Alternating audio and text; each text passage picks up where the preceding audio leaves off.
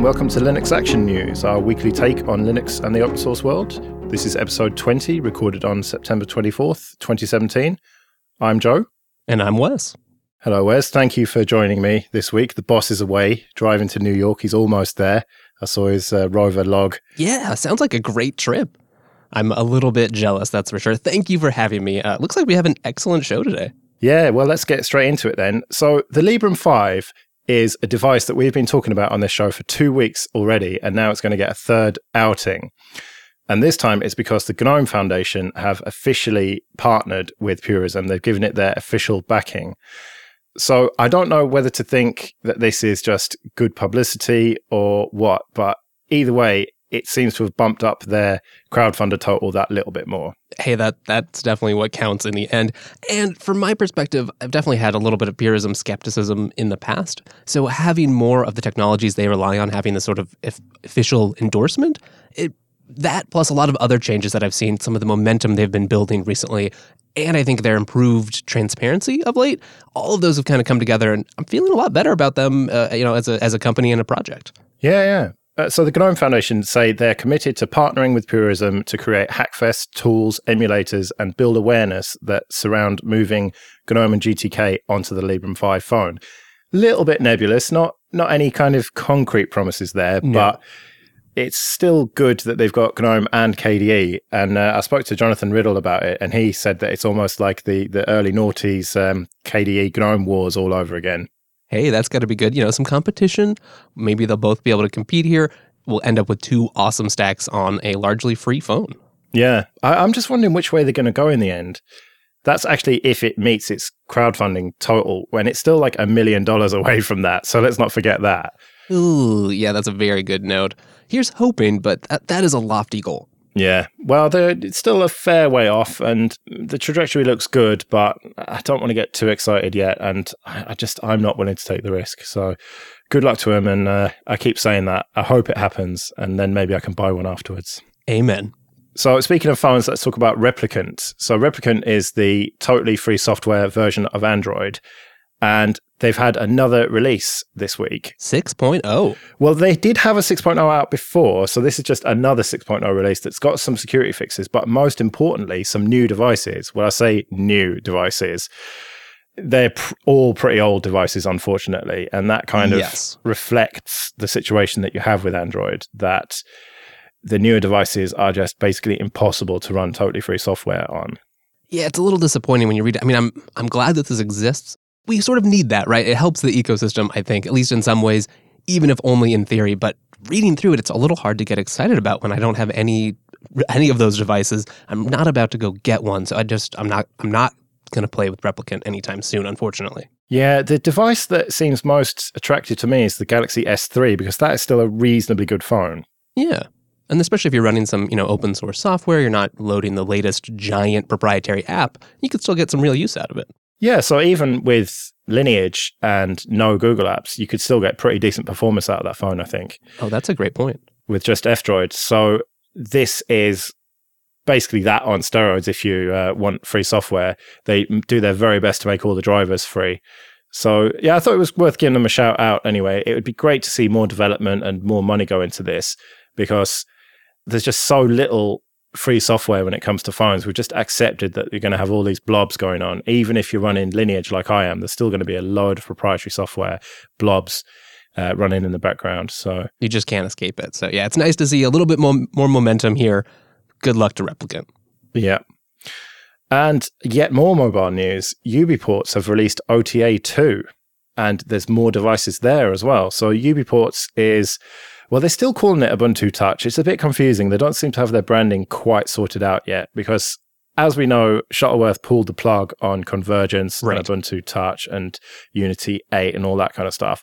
But the mobile stuff was forked, well, I suppose just carried on really by the UBports team. Yeah, in the grand tradition of open source. Yeah. And I was a bit skeptical that they would have enough resources to do it, but here we are. They've released two proper releases now. And this one is pretty solid. I tried it out today on a Nexus 5, which is one of the officially supported devices, and it works quite well. I mean, it's basically Ubuntu Touch. It's a little bit more polished than it was when Ubuntu and, well, Canonical killed it. Right. But it's still not ready for mainstream use. But that's the thing that my my whole attitude to it changed. I don't know if that was the same for you when it stopped being this consumer product and started to be just a community project again. Suddenly, my expectations for it were kind of lowered, and I just accepted that, hey, it's a good project, it's got potential. Right. And it has a, you know, the potential where it needs to be to be successful kind of changes, right? Like if it supports some phones, if people can get some use out of it, that's totally successful in the open source world, not as a like mainstream consumer product though. So I think you're right. Mine mine has too and I'm I've tried it on a Nexus 5. Unfortunately, my Nexus 5 is really on its last leg. So I'm in another situation here where I don't have a phone that I can run this on today, but I would love to see it. I, have enjoyed using Ubuntu Touch in the past, and certainly I might not use it on my main mobile device, but for projects, for embedded devices, anything that I maybe have an old tablet laying around, I would love that to be able to run Ubuntu Touch. Yeah. And so they say with this release, we're officially supporting the Nexus 4 and Nexus 7 2013 Wi Fi version. And users of this device will find that they can install Ubuntu Touch 1504 using the UBports installer, which I tried the app image of today, and that worked absolutely brilliantly. Oh, great. So yeah, I recommend that. They've got a, an exe and a DMG if you're uh, on an evil proprietary operating system, and they've got a deb as well. So there's plenty of ways to install it, and it just makes it so much easier than messing around with the command line. It's just you run this nice simple GUI, and uh, it gets it sorted out. No fast boot, no ADB, just boom, done. Yeah, well, all that stuff's embedded in that, I assume, because it needs to be. But... It, right, has to be. And that's one of those little things adds a lot of polish and you know makes it seem like a successful project with momentum. And hey, maybe you could even get your uh, only a little technical friend to play with it. Yeah. And I was actually speaking to Marius Gripsgard, I think it is, uh, in uh, the Late Night Linux uh, Telegram channel yesterday about this. And he basically admitted, if, if that's the word, that he is testing a 1604 version with Halium oh. on a OnePlus 3. Wow. So that is uh, is coming. Now, uh, it's not anywhere near official at this point. It's very much internally developed and tested, but uh, this this latest release isn't based on Helium, which uh, is it Helium? I never know how to say that one. I don't know either. Yeah, which is a project that's kind of bringing together a lot of the Linux based OSs, uh, mobile OSs. Um, so that's still in the future, but it's it's on the horizon, which is good to see. Yes, I would love I would love 1604 on my phone. Oh man. Yeah, it would be good. It's kind of strange that it's all based on 1504, which is Right, that's a weird base. It's not a, you know, standard LTS or anything like that. Yeah, yeah, strange. Not supported anymore and just, you know, must be a bit of a hack. So there we go. Um, all right, well, let's move on and talk about Pipewire. So, Pipewire is the latest creation from uh, one of the co creators of GStreamer called Wim Taymans or Wim Taymans. I've butchered that, sorry. And it is basically the pulse audio for video. Is that fair to say? You know, it's something like that. What I found really interesting was it's not only going to be for video. This first release is for video, but there's plans to include audio as well. So uh, it's Pulse Audio plus video. Yeah, which kind of makes sense, doesn't it? Because one of the major multimedia issues that you have with Linux is syncing of audio and video together. Yes, definitely.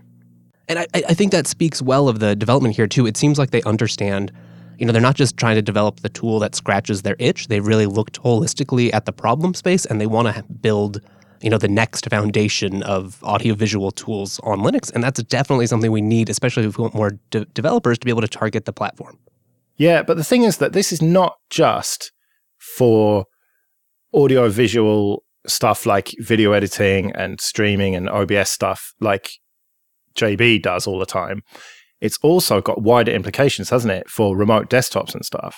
Yes, definitely it sounds like they've they've done some great work uh, trying to put in some you know put in some new shims, some build some foundations for the Wayland era that we are fast approaching, so that we have remote desktop capabilities, screenshot capabilities, but in a you know at a foundational level that doesn't have to be hack implemented in each window manager.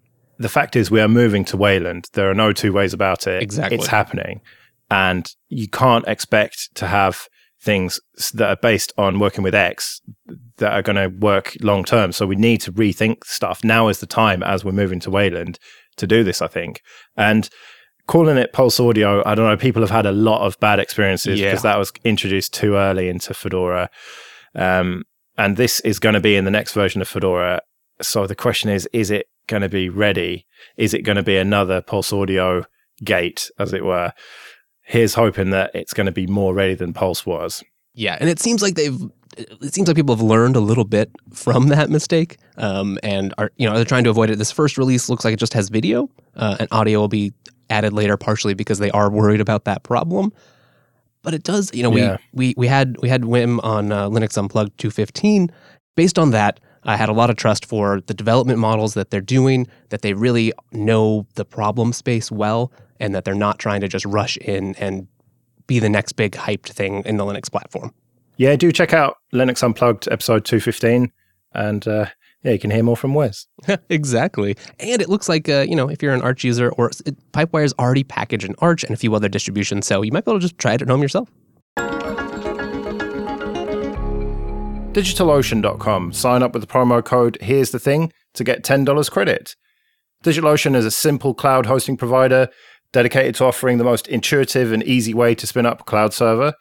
And you can do so in 55 seconds. And with prices starting at only $5 per month, that means you can get two months free if you use the promo code Here's the Thing. They've got data centers all over the world, and they've got a great, simple interface for dealing with your droplets, as they call them. And they've got a great API as well if you want to script it. Loads of the JB infrastructure runs on DigitalOcean, and I've been using it for years personally. And now, as well as block storage, you can also use object storage with DigitalOcean with their new product, Spaces. From just $5 a month with very reasonable rates on storage and transfer, you can scale the storage that your project needs as desired. And best of all, you get two months free trial with that as well. So whether you want just a small Nextcloud server or a hugely powerful Linux rig out in the cloud, go to digitalocean.com, use the promo code Here's the Thing, and get $10 in credit to get you started. Well, Joe, I know how much you love proprietary software running on your machine outside of your control. We've got some new developments uh, over on the EFF's website. They've got a new open letter about the recent W3C decisions around encrypted media extensions. And uh, for people who might not know, uh, could you explain encrypted media extensions? Well, to massively oversimplify it, it's a standard in HTML which allows encrypted media, as it would suggest. So DRM is what we're talking about here. So the likes of Netflix Right. can stream stuff to you without you being able to dump it and save it. And this was proposed a few years ago to be added to the uh, W3C standards. And to say there was a bit of a controversy here is a bit of an understatement. There's been an argument going on for years. And this week it was officially voted into the standards. Now, at some point, there was a suggestion of compromise whereby it would be brought in, but security researchers could still hack on it and try and find vulnerabilities and responsibly disclose them. But that was shot down and is not happening now. Yikes. So there was a vote of 108 in favor and 57 against, with quite a lot of people abstaining. And the thing is that the W3C is supposed to be about consensus. And that is not exactly a consensus, is it? That's that's democracy, but it's not a consensus. decidedly not a consensus and especially when we have you know this is will have far-ranging implications and this is about the only real kind of somewhat governance we have for the wild west of the world wide web Yeah. And so the EFF, the Electronic Frontier Foundation, were members of the W3C for quite some time, but that's it. Cory Doctorow has said, We're leaving, I'm resigning, and you can just get on with it, which is really sad because the EFF are a really important organization. And for them to ha- basically be forced into leaving over this is not good. I I wonder if they had to. I suppose they kind of did, but I think that maybe there was a way to work through this and and you know vocally, very publicly voice their concerns about it and their distaste about it, but still be within the organization because we need that voice of reason. So it's a real disappointment here. yeah it's like at one hand it you know it makes a big fuss we're obviously talking about it here because of that but what do we lose in the future by their voice not being on the council Yeah. So, I mean, where do you stand on encrypted media extensions anyway in DRM as a HTML standard? The the idea is that we get away from these plugins and Flash and Silverlight and everything. And uh, you know, do you accept? Are you pragmatic enough to realize that you're going to have DRM one way or another? I think at the end of the day, I am, and I do want to be able to watch Netflix or other services, or still be able to, you know, pitch Linux and open source operating systems to friends and family, and they're going to want to do those things, even if I might not want to. I was really, I thought that the compromise that was ultimately rejected was fairly reasonable because we are going to have to interact with these proprietary blobs that are, you know, running, man- managing the DRM. At le- the least thing that we can be allowed to do is still introspect, still poke at our system, still have the ownership and control.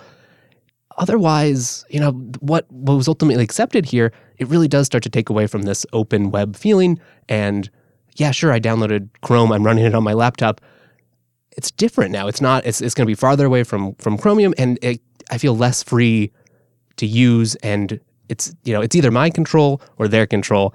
I don't feel less in control. You start to sound like Stallman there. I know, and so that's. I, I definitely have those feelings. At the end of the day, this is going to happen. I'm, and I'm certainly going to use it. It's definitely sad though. Yeah, it's not ideal, but I think it was inevitable, and uh, we just have to deal with it. Unfortunately yeah, find other ways that we can continue to, you know, be free on the web. Yeah. So let's talk about Facebook. What? Why are we talking about Facebook? Well, we're talking about React JS. So this is another controversy that has been brewing for a while. So React and Jest and Flow and Immutable, loads of the um, the modern web developer type frameworks were licensed by Facebook as the BSD plus patents license, which basically meant that if you use the software, you can't sue Facebook even if they infringe on your patents, which is questionable at best. And so Apache, a few weeks ago, the Apache Foundation, actually back in July, it feels like a few weeks ago. It sure does. Where did summer go? But anyway, they said that no new projects can use it uh, any software that has this um, license. And then more recently, Automattic, who are the developers of WordPress, announced that they are not going to use React in their next major update, which is called Gutenberg. And that also they were going to rewrite their last one called Calypso uh, to not include it. And shortly after that announcement, here we are, Facebook have caved in and they have re-licensed it as just plain old MIT. It's a it's big news, but I think on one hand it's kind of also not big news. The real takeaway I saw from a lot of this discussion is just software patents are a huge existential crisis that the the software world is not really dealing with. And what Facebook did with this kind of non-standard license is make everyone have to start thinking about patents because right now now we're in a situation where under MIT there's there's some legal opinions that MIT includes an implicit patent grant, but they don't it doesn't specify that. So before you had an actual grant of the patents. With MIT, it's, it's somewhat less clear. Uh, while you don't have this other clause, you know, that takes away some of your rights, you're not sure about the actual patents. The other part that just shows how messed up this whole situation is is in all the discussions, no one's even sure if there were like patents on some of these things. Do, do they have patents on what the technology underneath React? Nobody knows. It's too hard to tell. There's too many bad patents that exist. I can also somewhat understand Facebook's motivations originally because they do they put out a lot of open source software and because of the patent situation, I'm sure they must get all kinds of frivolous lawsuits. And so this was their somewhat heavy-handed attempt to be to try to put a stop to that. And I while that's not ideal, I do value the amount of open source work that they do. They have a large number of developers and they've given the world a lot of really good software. That's a very pragmatic view. And I haven't really heard that. All I've heard is for the last few months just ragging on Facebook, saying that they're a terrible company and why they're taking advantage of people like this. So it's interesting to hear the other side of it and uh, a, a, more reasonable approach. Yeah, I'm ho- I'm hopeful that that after this change, even if it's not really changed, it doesn't solve a giant problem. Uh, even for WordPress, it, it, sounds like WordPress's decision wasn't even that they were that concerned about the patent part, but that switching to the non-standard license was causing other people to have concerns, and they were worried that that would hurt WordPress adoption. So if we can just get back to a, you know, all right, well, no one's thinking about patents anymore, and people can continue to use React, which I personally, that's my framework of choice for UI work. I think it's a great technology. I'd like to see it continue to to succeed. Yeah, and Matt Mullenweg, I think that's how you say it, who is uh, the founder of WordPress, has written a blog post a few hours ago that hasn't quite cleared up whether or not they are going to go with it. You know, to change their mind basically back to going with it, but they've they've certainly left the door open with uh, his blog post there. So we'll have to see because my understanding is it is a very popular framework. Yes, very much so. It sort of changed uh, the way people looked at, at frameworks because it, it operates on this diffing mechanism. So instead of having to, you know, manually update various things, add a new div or something, you just describe what you want it to look like. React handles all the automatic diffing and figures that out for you. So it makes it really simple to work with, very clean UI architectures that you can build. There are some like drop-in compatible. Preact is one, basically API compatible with React, but by going there, you lose out. Like Facebook just has such not only dominance, but just they have such infrastructure and you know just sheer number of developer hours. Plus, with the React ecosystem, you get things like uh, React Native. So if you already have, you know, you're a you're a web developer, maybe you don't know how to write uh, Objective C, but with React Native, maybe you don't have to. That seems like it'd be really lucrative, especially if you work on a small startup or a small team. Well, hopefully, people will be less reluctant to use it now. Um, I know people were worried about it, and hopefully, this has uh, put that fire out. Exactly. So, speaking of patents, then Red Hat have announced a broad expansion to their open patents promise. And that promise is to not sue you for using any of their patents as long as the software is open source. Now, what has been expanded here is that it's now going to cover permissive licenses. So, pretty much anything that is OSI or FSF approved is covered.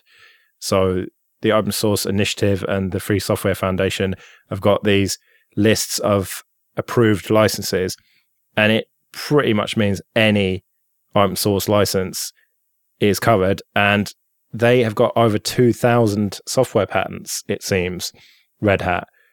So it's good to see them extend this promise, and people can sleep that little bit easier at night now, hopefully. Yeah, and it's you know, it's one of those interesting. We live in such a business dominated world. It's kind of nice we have good actors like Red Hat here who really I mean, obviously they make their money. It's good for their business model to support open source. But you know, when you're a small open source developer, maybe you want to launch your new product or you're just trying to, you know, help and support people in the United States trying to interact with the patent system, trying to understand that, trying to even just begin, that's a nightmare. You don't have a budget for a lawyer. Um, Red Hat certainly does. So if they can be this bridge between the open source community and the legal community and just make sure that, yes, we are not going to do this. We're setting a standard that if you're doing open source software, we realize you're not like a you're not a business competitor, you're not trying to take advantage of our patents. I imagine there's a lot of people at Red Hat who don't even like all these software patents, but to be defensive in the industry, they have to have them. Here they're just on the open source side, which is great. So, how much of this is actually going to be a practical benefit to people, and how much is it just a publicity grab by them, you know, trying to improve their image that little bit further? That is a good question. They do definitely want to be seen as this open source friendly company. There is a lot of details here reading through their actual patent promise, you know, uh, covered free and open source software. So, it, it seems a lot more clear now whether or not projects are actually even considering this. I think there is kind of a put your head in the sand approach to patents a lot of the time, where uh, we're just not going to look, we're not going to investigate, just do it. If someone sues us down the road, then uh, I guess we deal with it then. I don't know how practical this is, but if you happen to be using some Red Hat technology, I guess you're in the clear. You can check out linuxactionnews.com slash subscribe for all the ways to get the new episodes every week and linuxactionnews.com slash contact for ways to get in touch. And you can support the entire network at the Patreon page, patreon.com slash Jupiter Signal. We'll be back next Monday when it'll be either me and Chris or me and another guest. We'll just have to see whether he gets back from New York in time. And we'll have our weekly take on the latest Linux and open source news. I'm at Joe Ressington. I'm at Wes Payne. Thanks for joining us, and we'll see you next week. Thanks for having me. See you.